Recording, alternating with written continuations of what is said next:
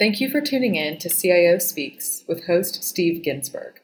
If you enjoy this episode, please check out the other episodes in this series and go to gigaom.com to find more of Steve's research and insights. Welcome to the podcast. I'm Steve Ginsberg. My guest today is David Chou. David is a global CIO and an industry leader in the digital space. He's held executive roles in healthcare companies, hospitals, and beyond. In our discussion today, I'll ask David about what enterprises and vendors can learn from his experience in the healthcare and life science realms. Hi, David. Thanks for joining us today. Thanks for having me. Excited to be here. I wanted to ask you that having held both roles, how do you view the positions of CIO and Chief Digital Officer? So I view the CIO I'll call it the 2.0 version, they really need to think about digital first. Whereas you're starting, you're starting to see a lot of organizations that have both a CIO and a chief digital officer. Uh, I, am I'm, I'm seeing a lot of that use case, and that's because the CIO has traditionally been been viewed as a back office, keeping the lights on, making sure infrastructure is ready, while the chief digital officer officer is really trying to build new business models utilizing the technology. So um, I would say most aspiring CIO that's forward thinking, they're trying to fill both roles and more so than ever trying to become that chief digital officer rather than the traditional brand of the chief information officer. And how do you see the two uh, roles working together? Working together, that's a very tough one because it's um, unless you have a CIO with the personality of their really want to focus on keeping lights on and are okay with the infrastructure, I don't see the two aligning well in any organization. There's usually some sort of hierarchy where either the CIO reports to the chief digital officer or the chief digital officer reports to the CIO. But when you see it in an organization where their peers or one is above the other and the hierarchy, it doesn't work out too well because there's too much overlap. For example, the chief digital officer needs the core foundational infrastructure that the CIO is has traditionally been accountable for to to be in a tip top shape to really drive these initiatives. So some of those foundational elements, if they're not there, then the digital officer cannot drive and execute. So I would say it really depends on the structure, but if they're peers, it's a really hard structure for it to work out well from an organization perspective. That makes a lot of sense. Uh, any advice on, from what you've seen, on it, who's better to have on the top of, of the food chain? Whether it's better for the CIO to report to the CDO or vice versa? I would say forget about the title. Let's just focus on the personality and let's focus on that individual who is aspiring to lead digital initiatives and that individual who has the aspiration to utilize the, their technology investments and make that a competitive advantage versus other organizations. I, I would say if you had that talent and you had that aspiration from a single leader, then designate them to lead the digital initiatives regardless of the title. So if you don't have that, I think that's what happens when you see, you know, organizations that go out there try to recruit a chief digital officer, uh, thinking that one individual miraculously is going to transform the organization, where in reality it does not happen that much because one individual is not going to be able to do much. And that one individual coming in, they're probably not going to have a big team either. And they have to build it up. So it, it's a really hard dynamic uh, if, when I see lots of CEOs out there trying to just pull in this one miraculous individual to to sort of solve that digital challenge and drive the transformation. Yeah, that sounds like great advice. What learnings from healthcare do you think organizations should consider for organizations that are not in the healthcare field? I would say the fact that healthcare is a 24 by 7 business, um, really learn uh, and take some of those um, lessons learned from that vertical. Uh, we're really big into, obviously, we're dealing with people's lives, so we can't tolerate any mistakes, right? A mistake may actually have an impact on life or death. So, taking some of those um, lessons learned, some of those initiatives, some of the approaches, I would say that may be an area to learn from healthcare. Uh, it's also highly regulated, so lot, lots of uh, requirements. that may or may not be applicable to other, other industries. On the flip side, I would say healthcare can learn a lot from other industries as well, uh, specifically in, in the um, the retail sector, how retail drives the brand stickiness, con- consumer engagement. That's really a big theme that's happening in healthcare. So I would say vice versa, healthcare can also learn a lot from other verticals as well. Sure. Is there something from the data technology specifically that you in that area that you feel is most promising coming out of healthcare or going the other way? Data technology, I would say they're pretty consistent, um, vertical agnostic. You know, every organization, every vertical, they're trying to figure out how how to become data driven. They want to figure out how can they use data to make decisions better versus trusting their gut intuition. So I would say, regardless of the vertical, everyone's trying to focus on how to do that. But I would say the retail side has um, done a better job in terms of understanding consumer behavior. And that's where healthcare as an industry moved towards um, the, the model of keeping patients out and promote wellness and drive a healthier lifestyle. You really have to understand the patient slash consumer a lot better. And that's where the healthcare vertical can learn so much from a retail perspective as far as understanding this whole person approach. And do you see, it sounds like you are seeing healthcare companies starting to deploy that type of technology? Those there are some, there are a lot of healthcare CR, there are a lot of CRM technologies out there tailored towards healthcare.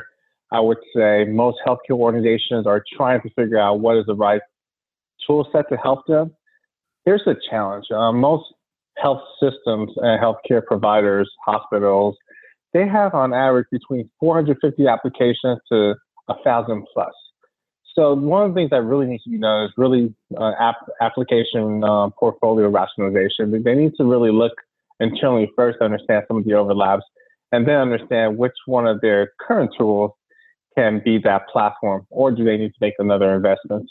That's a struggle that I have seen, even personally as a CIO for various healthcare institutions, is where we're managing so many different things you know, throwing another large enterprise platform on on top, while it makes sense, it's, it's just kind of challenging.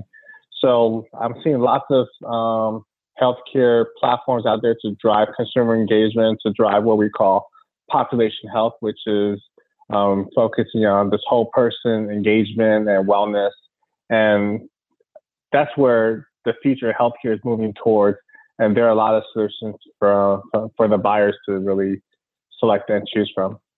Yeah, it's interesting. I think that that organizational sprawl in terms of technology is something that a lot of CIOs face kind of across the board these days. And then I think organizational uh, challenges can be for the CIO's role some of the toughest pieces to actual changes in uh, how the organizations themselves are structured. I saw that at the University of Mississippi Medical Center, you consolidated large organizations into a single one I'm curious what were the motivations for that, and then what were kind of the more interesting parts of the process. Yeah, so that was a very unique organization where they allowed me to to consolidate the three verticals of healthcare, the health systems, the hospitals, and the clinics, the research, which is a big component of the academic medical center, and the higher education, uh, so that I could lead technology over all three areas. I would say that's a, that was that is the right approach because when you look at other academic medical center systems, they usually have a CIO over each vertical. And what happens was at the at the top level, at the vice chancellor that, that they call it, uh, or the chancellor layer, they allocate budgets uh, equally or sometimes to all three verticals. And you're always competing for dollars to do stuff rather than trying to create the synergy amongst all three areas from a technology aspect.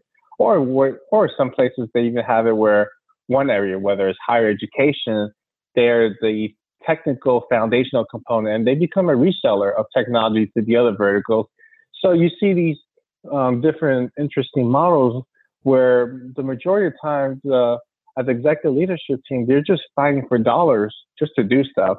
So the fact that they allow me to consolidate, it really took at least took that um, budget allocation um, time that I would have to spend away, and I, I could focus a lot more on delivery. So that that was a great move uh, from from that standpoint in terms of organization, governance, and trying to maximize the investment so that it could scale out to the other verticals. Sure. Any uh, insight for the audience on uh, how to manage communications during such a big change? Oh, uh, that is a tough one um, because in these organizations, historically, even now, most of the decisions are done by committees. So, you know, I would say the I and the chief information officer should really stand for influence because the majority of my time out there was trying to influence a decision. Even decisions that you thought would be very simple, I would have to gain executive buy-in and support from all the various verticals. So a lot of my time was out there really driving decisions and influencing behavior. So I would say the advice is understanding the very uh, the, the details of the, this political landscape and work your work their way to navigate and drive influence and you know overly overly communicate. I think that's that's what it comes down to. Even simple decisions that you, you would think would be a slam dunk requires a lot of effort. Yeah, that that sounds that sounds like the challenge indeed. Um, among other things, you uh, focus on um, enjoyable workplace for employees. Uh, in your view, how does that work, and can it be consistently done with it uh, within an organization and between organizations? Oh, definitely. Um, the key is to make sure you're driving initiatives or projects that gets folks excited.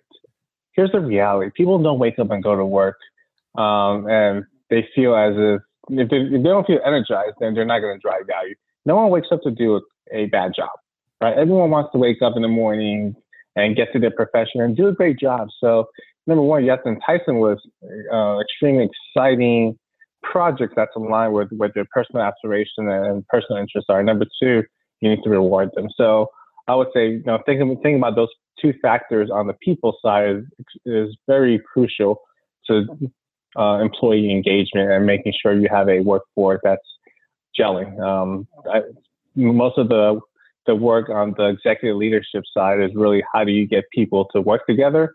How do you get them to function as a team?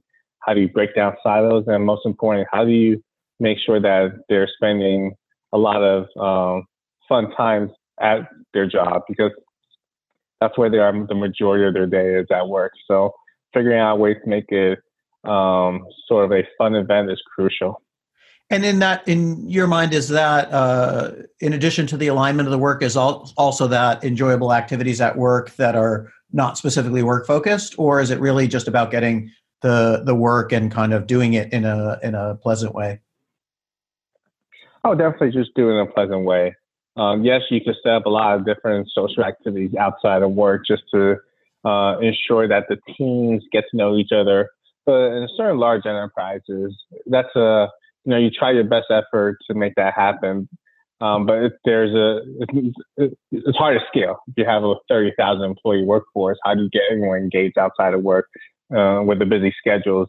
Unless it's at a departmental function, so you can do that uh, from a department aspect outside. But it's really important. How do you create this great environment internally so that you get the entire enterprise on the same page? Sure. What uh, qualities are most important in the people that you're seeking? The ability to really learn, the willingness to learn, I would say that's the most important aspect because we are always reinventing ourselves in this industry.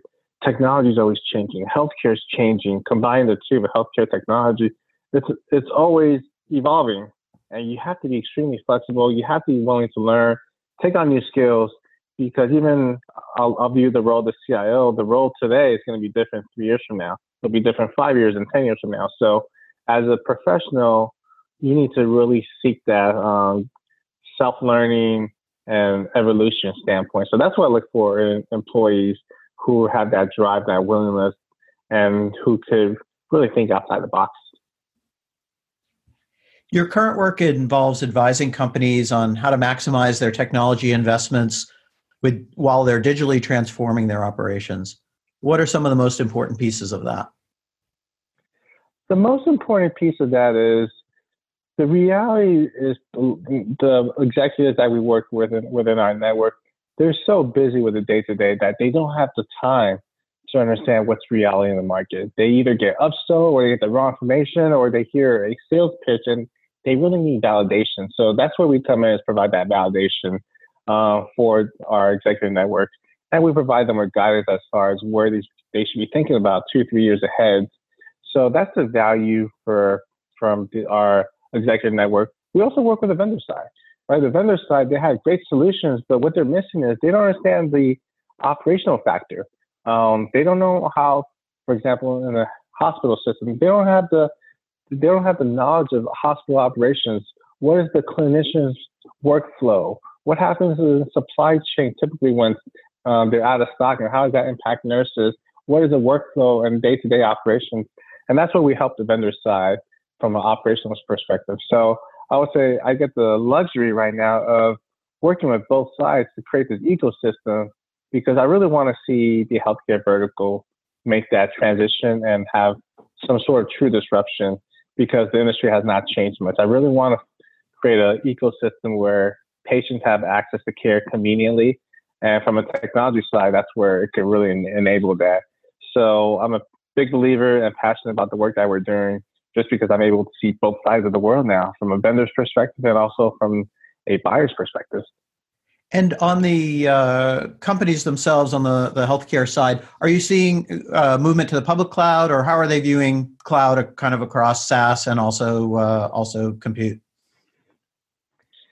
Yeah, the cloud is one everywhere. Personally, I've always been a believer in cloud first, but the reality is a lot of these healthcare enterprise applications are having challenges getting into a public cloud environment and then becomes a SaaS offering. The reason why they can't get into the public cloud environment easily because there are a lot of legacy enterprise systems that were not born cloud first. So that would require these companies to rewrite the entire code and really start from scratch. And that's a very hard ask for or for businesses that have been um, profitable for the last 20, 30 years to go back and rewrite their code just to be adaptable to public cloud. So we're seeing the trend as new systems will come out. They're always going to be in a cloud first model or SaaS offering. But unfortunately, the majority of the healthcare enterprise applications has been traditionally on premise. But we are starting to see the shift towards a SaaS offering. Um, I'm, curious to see what's going to happen in five, ten years from now, whether everything's, everything's going to either be SaaS or cloud model or hopefully it never happens where everything reverses the other way because cloud's going to get very expensive. And most folks, they may get to the point to say, where they say, you know, this is a lot more expensive than hosting on premise, even though you get all the agility and the scale things. Uh, and then we see that transition back to on premise. So I hope that never happens, but I would not be surprised since it feels like we've, we've seen this wave of application going from mainframes to you know, hosted model, then back on premise, and now back to SaaS and the cloud. It's sort of this evolution back and forth. Yeah, we we certainly see some examples of uh, of companies whose uh, AWS bills are similar are quite quite high. Right, there are some surprises for companies that are sort of pl- not planning around managing costs uh, in the cloud. I'm wondering, since you're describing the healthcare providers moving into uh, essentially a hybrid world if you think that they're generally managing that transition well, moving into a hybrid cloud uh, with some on-premise and then then having some SaaS applications or some public cloud. Yes, they're definitely managing. I would, but it is really a challenge uh, to even migrate. So migration, just think about an on-premise enterprise system. Now you're migrating to either a SaaS or a public cloud environment. That migration is not easy and that migration can cause a lot of heartaches.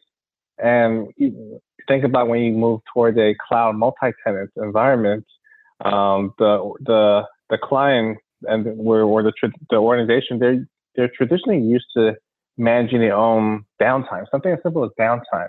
Now, because they're on a multi-tenant environment, the vendor provides the time for the, uh, for them to schedule downtime.